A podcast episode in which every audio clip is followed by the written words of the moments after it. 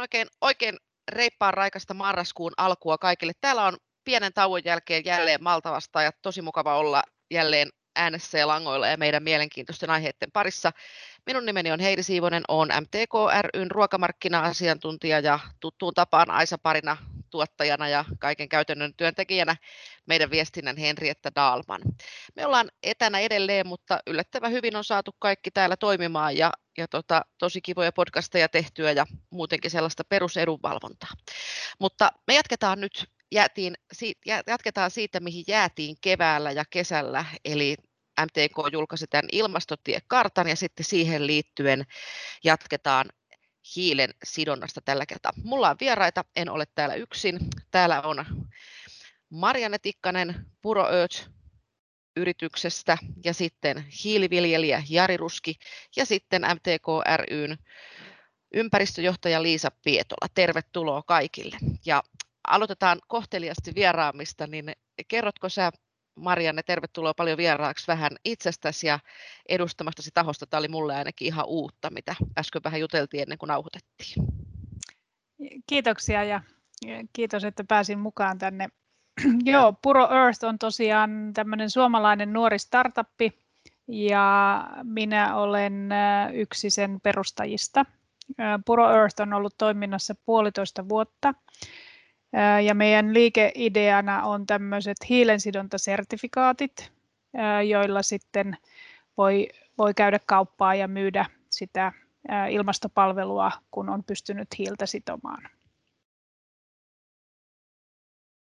Kuulostaa mielenkiintoiselta ja tosi ajan hengen mukaiselta. Ja sitten meillä on täällä Jari Ruski, olit tittelillä hiiliviljelijä. Oletko se käynyt jo hiilikauppaa?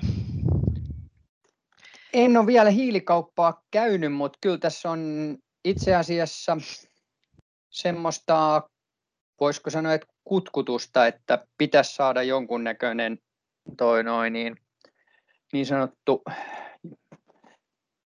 realistinen kaupankäyntialusta meille sekä pellon omistajille ja, tai viljelijöille että myöskin metsäomistajille. Kyllä. Kerrotko Jari vielä vähän, tuossa sinun kanssakin hetki tarinoitiin, niin sinullakin on mielenkiintoinen tausta, eli nyt tällä hetkellä oli tämä hieno hiiliviljelijän titteli, mutta olet ehtinyt paljon muutakin tekemään. No joo, tässä nyt on ikävuosien karttuessani näköistä tehty, eli olen 25 vuotta toiminut nyt isäntänä tässä meidän tilalla täällä Euran kunnan Kiukaisten kylällä ja tämä on kasvinviljelytila. Sen lisäksi sitten tein tässä maanviljelyn ohellani ihan erillisen uran tuolla valtion palveluksessa, eli puolustusvoimissa, ja sitten kun sieltä tuli niin sanottu ikäpykälä vastaan, niin pistettiin pois, ja nyt on ollut sitten kolmatta vuotta niin tuolla Pyhäjärvi-instituutti nimisessä säätiössä, niin maatalouden asiantuntijana. Ja sitten tietysti tämä hiiliviljelijä, niin Carbon Action-hankkeessa on ollut alusta lähtien nyt mukana yhtenä niistä reilusta sadasta. Voisiko sanoa, että eturivin kokeilu viljelijästä? Ihan mahtava tausta. Sulle voi sanoa, niin kuin joskus sanon joillekin muillekin, että tällainen eteenpäin menevä viljelijä ei todellakaan sammaloidu. Ja sitten täällä on jo tuttu podcast-vieras MTK Liisa Pietola. Tervehdys, kuinka Liisa on syksy sujunut etäillen edelleen, mutta muuten jatkuu hommat vissiin ihan niin kuin meillä muillakin. Kyllä, hei vaan kaikille ja eilen oltiin Helsingin päässä, mutta nyt taas täällä Salossa, Salossa Kiskon tilalla ja, ja tuota, hommat jatkuu. Paljon on webinaareja ja, ja tuota, töitä tehdään eteenpäin, että saadaan maailmaa paremmaksi. Yes. Hiili, atomi kerrallaan. Sä olet Liisa ollut mukana tässä ilmastotiekartassa, maatalouden ilmastotiekartassa, niin miten tämä kasvuston sitoma hiili on siinä tarkastelussa ja keskustelussa ja tehdyssä työssä huomioitu? Kyllä se on hyvin, hyvin huomioitu siinä mielessä, että jos katsotaan, että mistä meidän ilmastovaikutukset tulee maataloudessa, niin ne tulee sieltä maaperästä. Ja, ja sinne niitä ratkaisuja tietenkin sitten ohjaamme ja siellä yhtenä eri, erityisenä ratkaisuna on hiilen sidonta. Ja toin, toisena ratkaisuna on sitten turvemaiden päästöjen vähentäminen ja kolmen, kolmantena energiaratkaisut. Ja näinhän se on, että olemme ainoa toimiala metsätalouden ohella, joka voi sitoa hiilidioksidia. Ja se potentiaali siihen hiilen sidontaan ja nimenomaan maaperän multavuuden lisäämiseen on siellä kivenäismailla. Ja koska siellä nimenomaan on sitä niin kuin varaa lisätä multavuutta, niin sinne se meidän katse tässäkin tänään, tänään menee.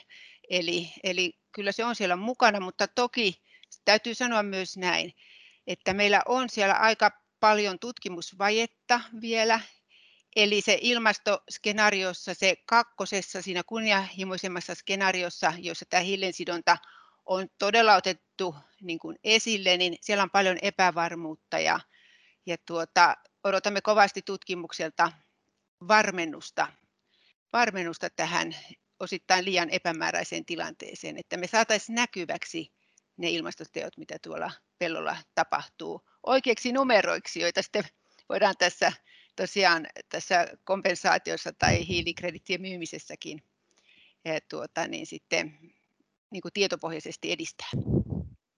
Siinä riittää työsarkaa. Tämä, on, tämä podcast on siitä hauska, kun näitähän voi periaatteessa kuunnella kuka tahansa, niin mulla on tämmöisiä eri tasoisia kysymyksiä, osa on ehkä teille itsestään selviä, mutta ei todellakaan kaikille. Niin osaisitko Liisa vielä kertoa vähän konkretiaa, että millaisia pellonkäytön toimenpiteitä pitäisi tehdä, mitkä on parhaita siihen hiilensidonnan tehostamiseen, tai onko joku tietty kasvi, mikä kannattaisi valita sinne pellolle kasvamaan? Jo, kyllähän se näin on, että, että pellolla pitäisi olla monet kasvot. Siellä pitäisi olla erilaisia kasveja ja nimenomaan monivuotisia peittäviä kasvia, kasvia hyväsatoisia, syväjuurisia. Eli nurmet viljelykiertoon, keräjäkasvit mukaan ja se sadon lisä, kyllä nämä on ne niin kuin reseptin, reseptin pää, pää tuota, teemat, jolla me saadaan sitten tätä hiilen sidontaa ja multavuutta parantama, parantama, parannettua tuolla, tuolla maaperässä. Mainitsit noista metsistä aikaisemmin, että, että tota, sekin on sellaista hiilen sidontaa, kun metsä kasvaa, niin eikö sitten olisi kannattavampaa, että meillä olisi niin kuin, niiden maa-ala olisi metsää, eikä niin kuin, kannattaako se maalla pitää peltona? No Eikö? tietenkin kannattaa, kannattaa pitää peltona, kun me täällä ihmiskuntana eletään ja ruokaa syödään. Eli kyllä tämä meidän ilmastotiekarttakin lähtee siitä, että huoltovarmuus pidetään korkealla ja kansa ruokitaan ja ruokitaan niin, että se olisi mahdollisimman ilmastoystävällistä. Eli jos ei sitten saada peltoa kasvamaan, niin sitten voidaan tietenkin metsittää. Ja tulevaisuudessa näen vielä näin, että kun kuitenkin meillä Suomessa vesivarat tulee riittämään, kun muu maailma kuivuu, niin meidän pitää vähän katsoa rajojen ulkopuolellekin, että, että vaikka huoltovarmuus olisi suomalaisille tapissa, niin kyllä me voidaan tuottaa vähän muillekin, kun vettä riittää ja, ja tuota, viljelymenetelmät ovat kohdallaan. Kyllä, se oli näitä sarja, sarjassa näitä provosoivia kysymyksiä.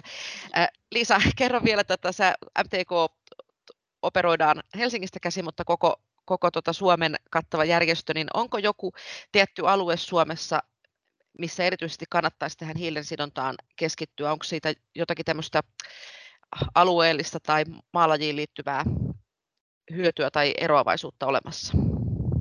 Tietenkin, kun puhutaan kivenäismaista, niin ne maat, joissa multavuus on heikko, niin sinnehän sitä saa varastoitua parhaiten. Siellä, siellä on mahdollisuus sitten et, siihen, että se organinen aines pysyy, pysyy siellä ja, ja tuota, eloperäisen aineksen määrä kasvaa. Mutta, eli, eli tämmöisillä sanotaan vähän multaisilla kivenäismailla. Mutta toki joka paikassa, ihan joka pellolla siihen kannattaa niin panostaa. Ja mitä eloperäisempi pelto on, niin sitten kyllä minä näen, että se hiilensidonta on myös sitä, että me pidetään se hiili siellä pellossa, jota me kasvukauden aikana joka tapauksessa kasvilla sinne Eh, maaperään ja, ja tuota kasvustoon sidomme. Eli silloin aletaan muokkaamaan vähemmän ja, ja yritetään pitää se kasvipeitteisenä ihan joka pellolla, niin hyödytään tästä hiilensidonnasta parhaiten. Kyllä vain.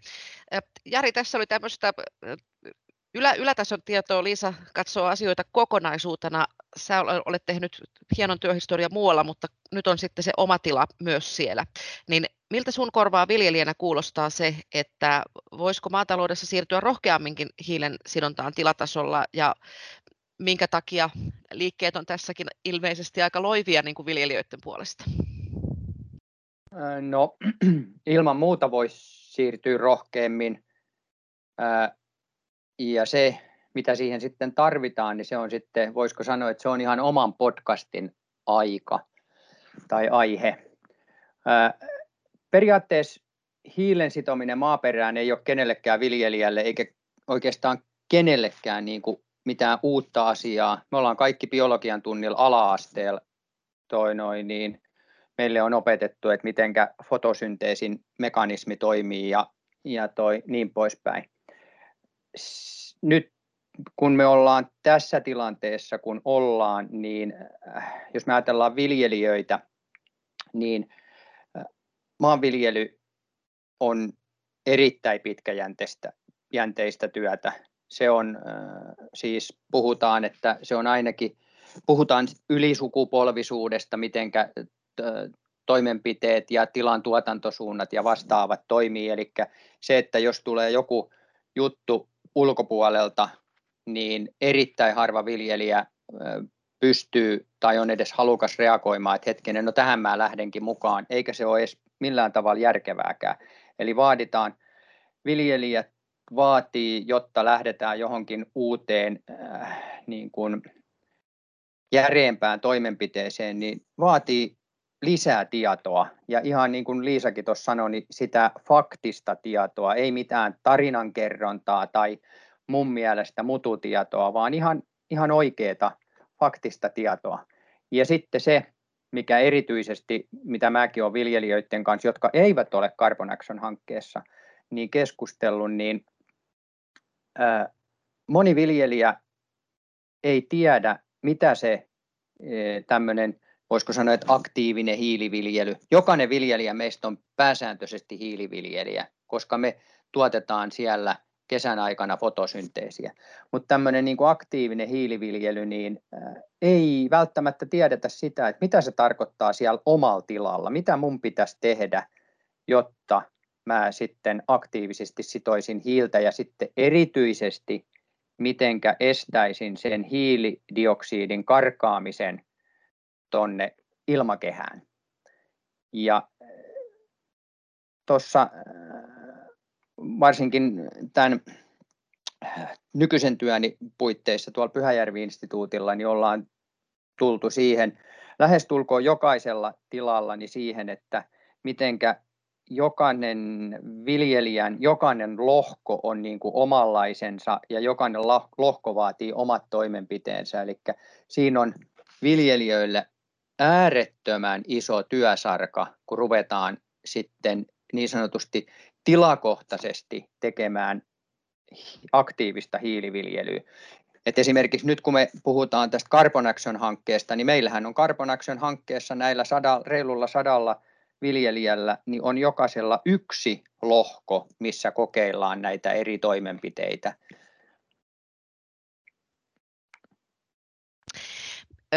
Eli siellä on se, sullakin on sitten tilalla sinulla joku sellainen lohko, jolla sä teet näitä, niin mitenkä se eroaa niistä sinun muista pelloista? No se ero sillä tavalla, että kun siellä on, siellä on sillä kyseisellä lohkolla on niin, kuin, niin sanotusti se varsinainen koeosio ja sitten on verranneosio. Niin se koeosio erityisesti, niin siellä pyritään maksimoimaan kesäaikaan yhteyttäminen niin, että siellä tuotetaan mahdollisimman suurta satoa, mahdollisimman isoa biomassaa. Ja sitten kasvukauden ulkopuolella niin se pyritään pitämään vihreänä, eli siellä on, siellä on kerääjä kasvi, joka sitten niin, tota, noin, niin, yhteyttää myöskin sen varsinaisen satokasvin ulkopuolella. Ja, ja toi noin, niin, estää niin sanotusti hiilidioksidin karkaamisen tuonne ilmakehään. Ja sillä on sitten näin kolmen kesän kokemuksilla, niin sillä on myöskin muita positiivisia vaikutuksia havaittu. Kun satokauden mittaan katselet niitä peltoja tai nyt alkaa olemaan jo niin kuin peltotyöt tältä vuodelta ehkä tehty, niin mistä sä tiedät, että se sun hiilensidonta on onnistunut siinä lohkolla? Onko siinä jotain semmoista selvää signaalia, näyttääkö se erilaiselta? No ei sitä varmastikaan maantiet kun katsoo, niin ei sitä niin kuin, siis sillä pysty sanomaan faktisesti, että olen onnistunut tai en ole onnistunut. Et siitä on vaan niin sanotusti minun mielipiteeni ja minun tarinani.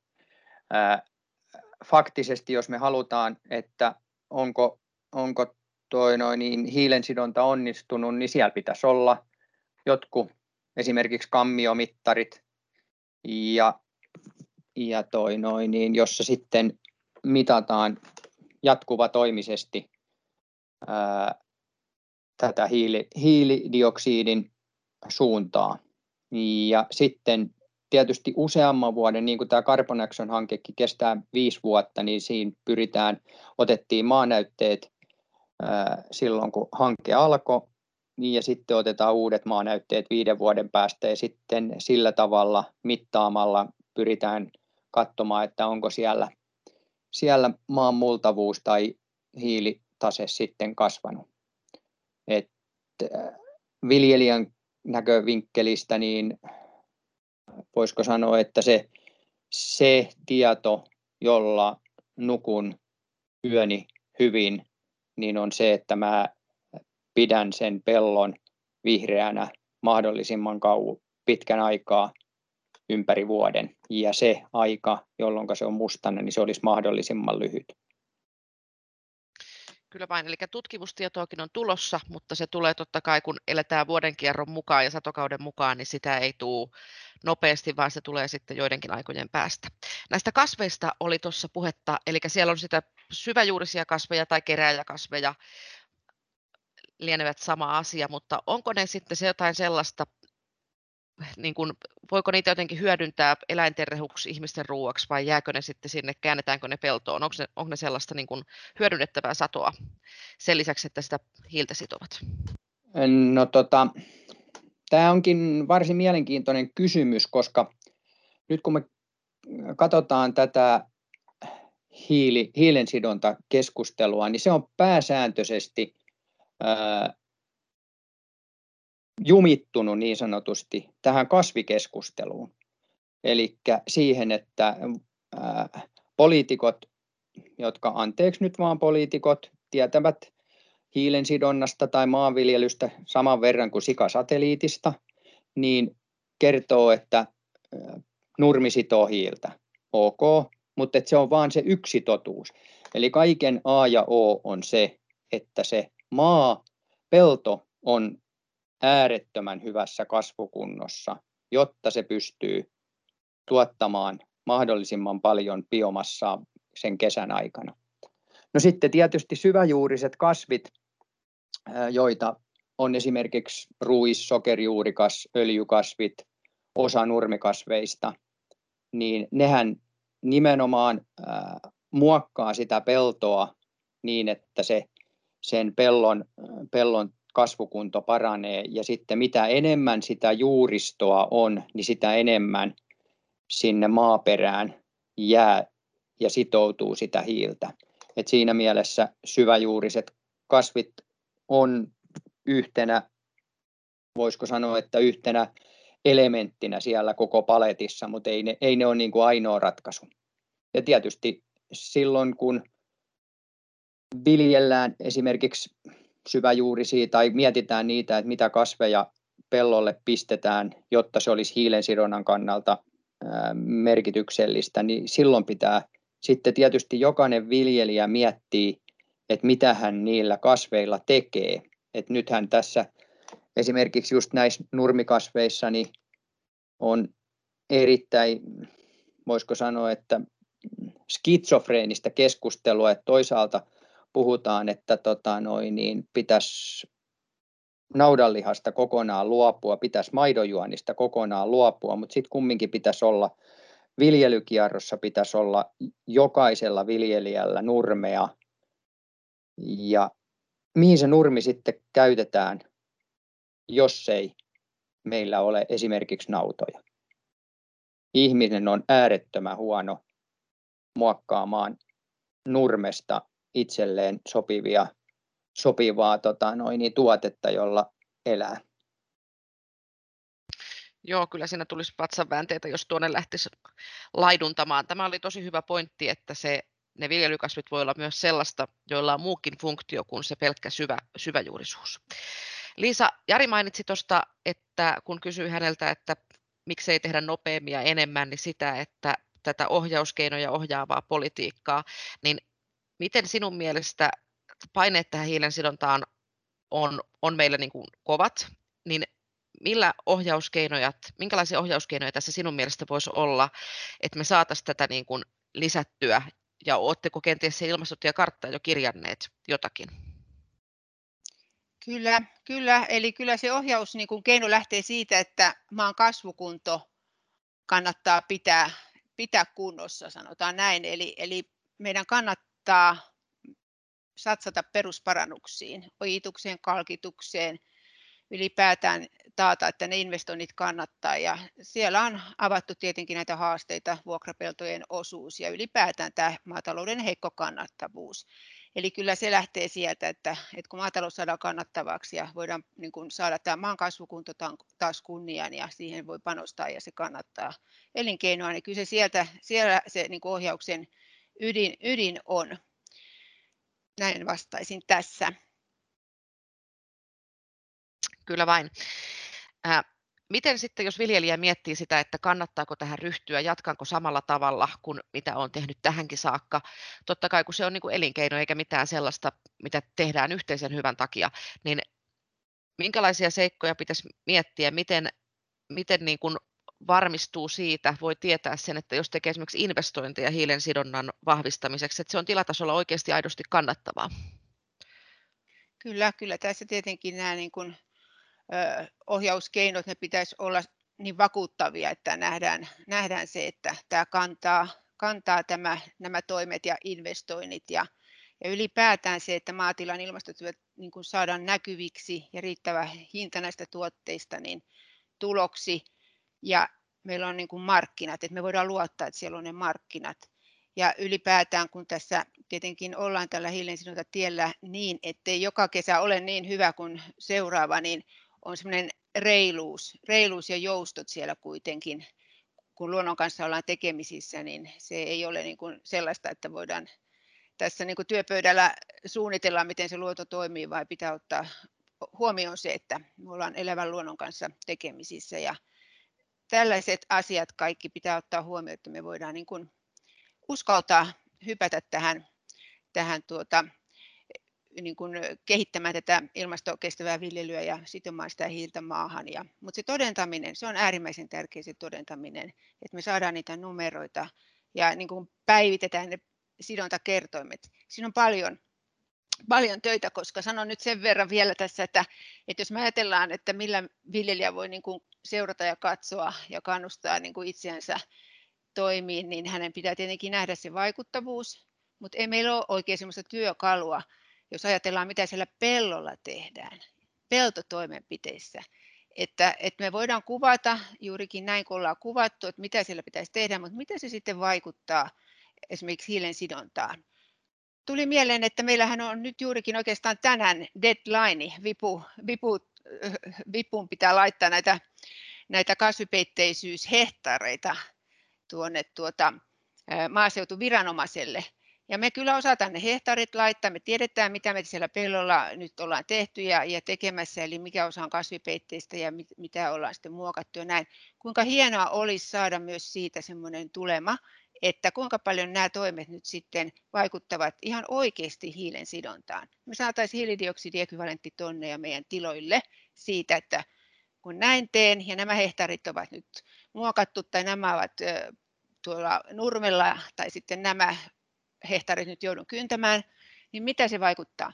Niin tämän tyyppinen niin kuin näkymä minulla on ihan kirkkaana tuossa mielessä, että meidän täytyy saada tämmöiset laskurit ja kunnon kertoimet, ja nämä uupuu. Meillä ei ole vielä tutkimustuloksia riittävästi, mutta tämä, niin kuin, tämä on se tie, näin näin tulevaisuudessa. mikä vie, vie asiaa hyvin eteenpäin ja, ja, ja niin kuin antaa varmuutta myös viljelijälle.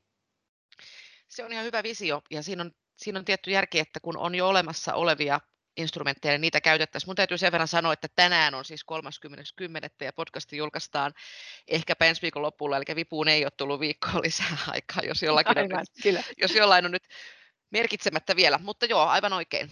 Ää, Puroötsin Marianne Tikkanen, olet nyt kuunnellut tota Jarin viljelijän näkökulmaa ja Liisan niin kuin tällaista koko Suomen kattavaa visiointia ja tätä ilmastotiekartan työtä, niin teillä tämä startup on tosi mielenkiintoinen ja tällaisiakin me tarvitaan, niin milloin sitten, nyt kun näitä juttuja kuuntelit, niin kuinka ja miten se viljelijä voi teille myydä sitä hiilen sidontaa?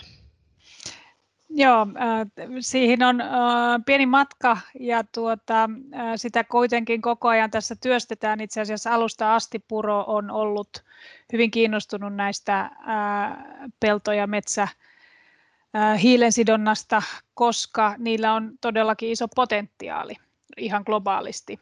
Mutta syy, miksi Puro, Puro Earth on aloittanut niin kuin hiilivarastojen sertifioinnin tämmöisistä teollisuusprosesseista on juuri nuo asiat, mitä Liisa, Liisa tuossa painotti, eli kun ollaan luonnon kanssa tekemisissä, niin se ei ole insinöörin hallitsema eikä suunnittelema prosessi.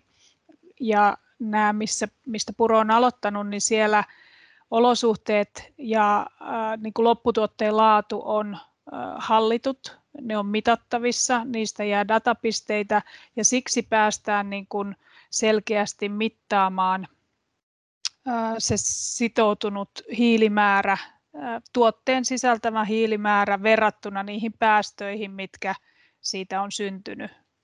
Ja tota, se, se laskenta ja mittaamistarkkuus, mittauspisteet on siellä niin kuin olemassa, koska se prosessi on tämmöinen teollinen prosessi. Ja tämä on nyt ehkä se suuri, suuri kysymys näiden luonnonprosessien suhteen, että no mi, miten se tehdään vai korvataanko se jollain, joka ei ole mittauspiste eikä niin kuin tämmöinen teollisuusprosessin omainen tapa arvioida sitä syntynyttä hiilivarastoa ja syntyneen hiilivaraston kestoa. Ja, ja tämä on nyt sitten semmoinen asia, joka tota, tässä on niin kuin monelta suunnalta ää, sitä tutkitaan, tutkitaan ja työstetään kaikilla mantereilla ja EU:ssa ja Suomessakin ihan, ihan monella saralla. Puro Earth on itse, itse mukana tuolla juuri näissä äh, Baltic Sea Action Groupin, tai olemme samassa EU Life-hankkeessa, jossa myös Baltic Sea Action Group on, on mukana tätä niin kuin, työstämässä ja kokeilemassa. Aivan. Eli tällä hetkellä niin kun, onko viljelijän mahdollista saada voittoja siitä hiilen sidonnasta? Joko, joko teillä on hiilikauppa auki? Meillä on eh, pitkäkestoisten hiilivarastojen kauppa auki, mutta viljely, viljelijöitä siellä ei ole. Siellä on biohiilen tuottajia, silloin siellä on tämmöisten eh, biomassapohjaisten materiaalien rakenteiden tuottajia, eli tämä pitkäkestoisuus on niin kuin elementti näissä kivettymistuotteita, jossa hiilidioksidi sitoutuu, sitoutuu tai kivettyy johonkin kivimateriaaliin, niin tota, nämä siellä on myynnissä, hiilikauppa on auki. Tiedän, että Euroopassa ja Amerikassa on tämmöisiä hankkeita, johon viljelijä voi ilmoittautua. En ole varma, voiko suomalainen viljelijä sinne ilmoittautua tyypillisesti. Nämä on aika paikallisia ja saattaa olla vielä niin kuin paikallisempia kuin vaikka yksi maa, saattaa olla vaikka yksi tämmöinen tuotantoketju, että joku, joku kauppaketju tai ää, ostaja on sitten omaan ää, toimitusketjuunsa niin kuin tehnyt tämmöisen hiiliviljelymekanismin, josta, josta voi ansaita. Onko muilla, muilla tietoa näistä ää, suomalaiselle viljelijöllä auki olevista? Ää, Jari yes, täällä, Jari, niin toi, juu, ole hyvä.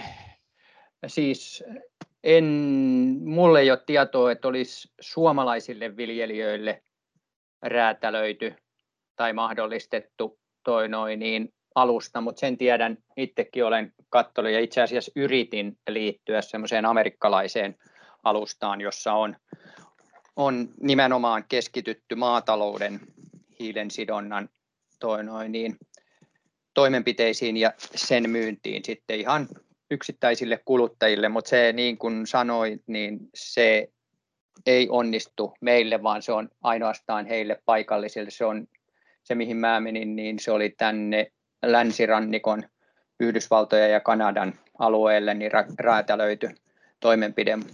Mutta se, että semmoinen alustahan ei periaatteessa niin kuin vaikea ole, mutta se vaatii useampia toimijoita, eli siihen tarvitaan ne kolme elementtiä.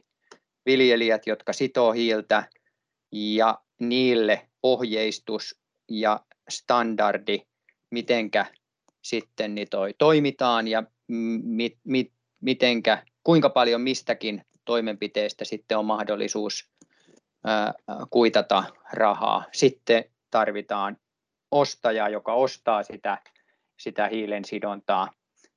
Ja sitten tarvitaan riippumaton auditoija, joka sitten varmistaa sen, että tässä ei, niin kuin voisiko sanoa, että on ollut esimerkkejä Suomestakin, missä myydään vaan pelkkää ilmaa ja, ja toi noin, niin minkäännäköistä käytännön toimenpidettä on. Ja se, mikä itteeni erityisesti tässä just viime viikolla keskusteltiin yhden teollisen toimijan kanssa, että meillä pitäisi erityisesti olla sellaisia alustoja, jotka se hiilensidonta tapahtuu tänne Suomen niemelle. Ei niin kuin tässä tänä aamusta Twitteristä lueskelin, mitenkä ää, suomalainen leipomo yritys vai mylly oli julistautunut hiilineutraaliksi toimijaksi ja he sitovat sen hiilensä Afrikkaan. Ihan hyvä homma, että Afrikkaankin sidotaan hiiltä ja tehdään, kasvatetaan puita ja muita, mutta se on äärettömän riskialtista. Meillä on esimerkkejä sieltä, että mitenkä, mitenkä ne karahtaa niin sanotusti kiville ja erityisesti imakollisesti, niin se pitäisi tapahtua ehdottomasti kaikki se hiilensidonta tänne Suomen niemelle. Tuosta tota, voisin jatkaa sen verran, että se ei ole tosiaankaan vaan, vaan tota, Suomen ongelma tämä päästövähennyskauppa. Nyt, nyt termit menee helposti sekaisin. Hiilen sidonta ainakin meidän terminologiassa tarkoittaa niin, nimenomaan niin kuin hiilidioksidin poistoa ilmakehästä ja pitkäkestoista varastointia, kun taas ää, parikymmentä vuotta on ollut jo toiminnassa tämmöinen päästövähennys, emission removal, e, emission reduction, anteeksi, nämä sanat ovat lähellä toisiaan. Eli päästövähennyskauppa, jossa joku vähentää päästöjään ja siitä saa tämmöisiä hiilikrediittejä. Ja nämä ovat olleet hyvinkin kritisoituja tässä viime vuosina. Viimeisin on ollut tämmöinen Greenpeacein kritiikki Volkswagenin, Saksassa Volkswagenin käyttämiä karbonkredittejä kohtaan. Ja tota, se auditointi, verifiointi on, on todella tärkeä osa sitä tämmöistä kauppaa. Ja, ja tota, mutta ihan niin kuin sanoit, sanoit Jari, niin periaatteessa se on säännöstö ja säännöthän sovitaan osapuolten kesken, eli kuka, kuka saa myydä, mikä on kelpoisuusvaatimus, mitä se sertifikaatti edustaa, onko sillä määritelty minimipysyvyys, minimi määrä, minimimittaukset, minimiverifioinnit, niin ka- periaatteessa nämä, nämä ovat niin kuin kauppapaikan tarjoamia sääntöjä. Ja tota, nyt Puro Earth on, on tehnyt 22 yrityksen kanssa säännöt näille niin kuin teollisille prosesseille ja kehitämme uusia sääntöjä ää, niin kuin sille puolelle ja tota, samalla lailla pystytään kehittämään sääntöjä ää, niin kuin näihin luon, luonnon prosesseihin, maatalouteen ja metsä, metsän kasvatukseen, mutta ihan samoihin ää, mittaustarkkuuksiin ja pysyvyyksiin ei toki päästä silloin, kun luonnon kanssa ollaan tekemisissä. Ja silloin se on kysymys siitä, että mitä ostajapuoli hyväksyy, mitä he ymmärtävät ostavansa ja sitten mihin niin kuin myyjäpuoli tai viljelijät ovat niin kuin halukkaita ja kykeneviä sitoutumaan. Mahtavaa. Ihanaa tällaista pohdintaa. Tämä on näiden podcastien parasta anti, että tässä päästään vähän syvemmälle kuin ihan vaan jossakin lyhyessä Twitter-keskustelussa. Oli jo, Jari, pikkusen mainitsit, tota, että miten se sopii niin kuin maatilan imakoon ja muuhun, niin voisitko sä kuvitella, että sinun maatilan yksi tulon lähde olisi hiilen sidonnan myynti joskus tulevaisuudessa? No, mitä nopeammin, sen parempi. Et kyllä mun mielestäni niin se on ihan relevantti yksi, yksi tulon hankkimisosio. Miten Liisa, olisiko tämä sun mielestä semmoista, mitä, mitä tota yksi, yksi suomalaisen maatilan ansainta, ansainnan muodostamiskeinoja tulevaisuudessa? Ilman muuta, ilman muuta, että kyllähän me ollaan tässä kovasti ratkaisemassa tätä ilmastoneutraalia ää, tuota, maailmaa, eli, eli tämä fotosynteesi laitetaan toimimaan ja, ja totta kai viljelijöillä on päätehtävänä tuottaa ruokaa, mutta siinä ohessa myös, myös sitä hiilen sidontaa ja, ja se kannattaa, kannattaa hyödyntää. Ja siitä pitää tietenkin sitten meille myös maksaa, koska siihen liittyy, niin kuin tässä on kuvattu hyvin, niin erinäisiä lisätoimenpiteitä ja mitä erityisesti pitää sitten vielä tuota, viljelijöidenkin huomi, huomioida. Eli tuota, siinä mielessä kyllä tämä on yksi ansantalogiikan paikka ja, ja tuota, varmasti yhdessä, kun tieto karttuu, niin siihen, siihen tuota, tartutaan yhä, yhä laajemmin. Mä haluaisin to- ottaa tuon aspektin, minkä mainitsit Liisa, että päätehtävä on tuottaa ruokaa, niin tämmöiset on, millä on niin kaksi, kaksi tarkoitusta, eli on se, sanotaanko nyt päätarkoitus ruoantuotanto, Kyllä. Purossa on näitä esimerkkejä nyt useampi, eli että sillä tuotteella itsessään on joku käyttötarkoitus, oli se nyt sitten biohiiltä maanparanteena tai puurakenteita tai, tai tosiaan näitä reunakiviä, niin tota, ja sen lisäksi se sitoo hiiltä, niin tämmöiset on nytten PuroEarthin kaupallisen kokemuksen mukaan helpompia – kaupallistaa, ne on nopeammin niin kuin tarjolla kuin sitten sellaiset hiilensidontamenetelmät, jossa se tapahtuu pelkästään. Ainoa palvelu, ainoa mitä se tuottaa on se hiilen varastointi, hiilen sidonta ja sillä ei ole mitään muuta funktiota, niin ne ovat meidän näkemyksen mukaan niin kuin kalliimpia ja, ja tulevat hitaammin niin kuin tarjolle tähän hiilensidontamaailmaan, markkinaan. Aivan, aivan. Ja jos saa jatkaa, niin tässä on vielä sitten kolmas ulottuvuus myös, että kun, kun maatalous toimii niin, että se tuottaa ruokaa ja sitten nämä toimet on sellaisia, jotka sitovat hiiltä, niin tämä vaikuttaa sitten taas siihen hiilen kiertoihin niin, että itse asiassa me voimme myös vähentää niitä maatalouden päästöjä tässä. Eli tuota, kun me saadaan sitä syväjuurista kasvia sinne ja viljelykiertoja, niin se parantaa sitä maata ja vähentää päästöjä. Ja siinä on niin kuin kerrannaisvaikutuksia, että tämä on niin kuin hyvä, hyvä yhteiskonsepti kaiken, kaiken puolin, puolin. Eli tuota, tästä on hyvä, hyvä mennä eteenpäin. Kyllä vain. Jari Ruski, hiiliviljelijä, mitenkä jatkuu syystyöt tästä eteenpäin sun tilalla? No ne jatkuu itse asiassa tämän keskustelun jälkeen. Menen tuon pihalle, otan painepesurin ja rupeen pesemään traktoreita ja vehkeitä, sillä tänään tuli syystyä tehtyä. Et nyt ei ole enää kuin sokerijuurikkaan urakoitsijan, ajourakoitsijan odottaminen ensi viikolla, niin juurikkaat menee tehtaalle ja sitten voidaan pistää niin sanotusti hanskat naulaan ja toivottavasti Lappiin tulee lunta. Ilmastonmuutos ei olisi vielä sinne niin paljon vaikuttanut ja päästään testaamaan ihan präniköitä suksia tuossa neljän viikon päästä. Kuulostaa oikein hyvältä. Ja MTK on Liisa Pietola, kerro sä vielä tähän kauniiksi lopuksi, että jos tämä alkoi tämä hiilensidonta kiinnostamaan nyt, ja totta kai se kiinnostaa meidän viljelijöitä, niin mistä lisätietoa?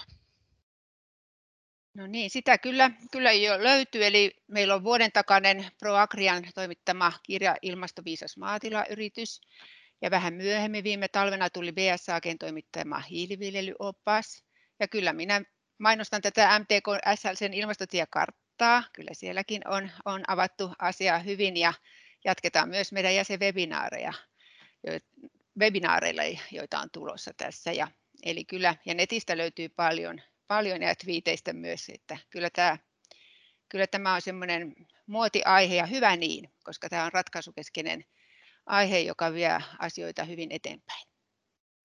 Kyllä, kiitos tästä. Ja sitten Marianne Tikkanen Puroöötiltä, jos tämä teidän uusi aluevaltaus startup jäi kiinnostelemaan, niin teiltä löytyy varmaan nettisivut ja muuta sellaista, missä pääsee perehtymään lisää. Kyllä, käykää mielellään katsomassa. Web-osoite on tosiaan puro.earth, eli on tämmöinen .earth loppu osa web-sivuillekin syntynyt. Ja sieltä inspiraatioksi voitte, voitte vilkaista näitä, siellä on Shop Online-osio, josta voi katsoa, miten nämä teollisuusprosessit ovat myynnissä. Ja sieltä voi saada inspiraatiota sitten näihin luontoprosessien vastaavaan hiilensidontakrediittien luomiseen. Hyvä, Jos tohon saa tästä. Saat, ole lisätä tuohon Liisan kommenttiin, niin eikö se ollut 12. päivä marraskuuta, kun on webinaari kello Kyllä. 16 Kyllä. hiiliviljelystä. Kyllä, palataan linjoille silloin. Mainiota. Mutta tällaisia hei, hiilensidontakuvia tunnelmiin, niin kuin huomataan, niin tästä voisi jatkaa useamman jakson ajan, mutta nyt täytyy lopettaa tähän.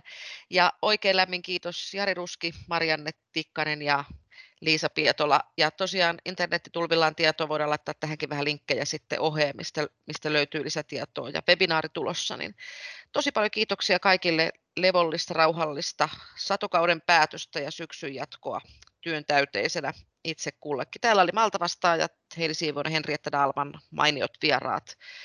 Kiitos kuulemiin ensi kertaan. Moi moi!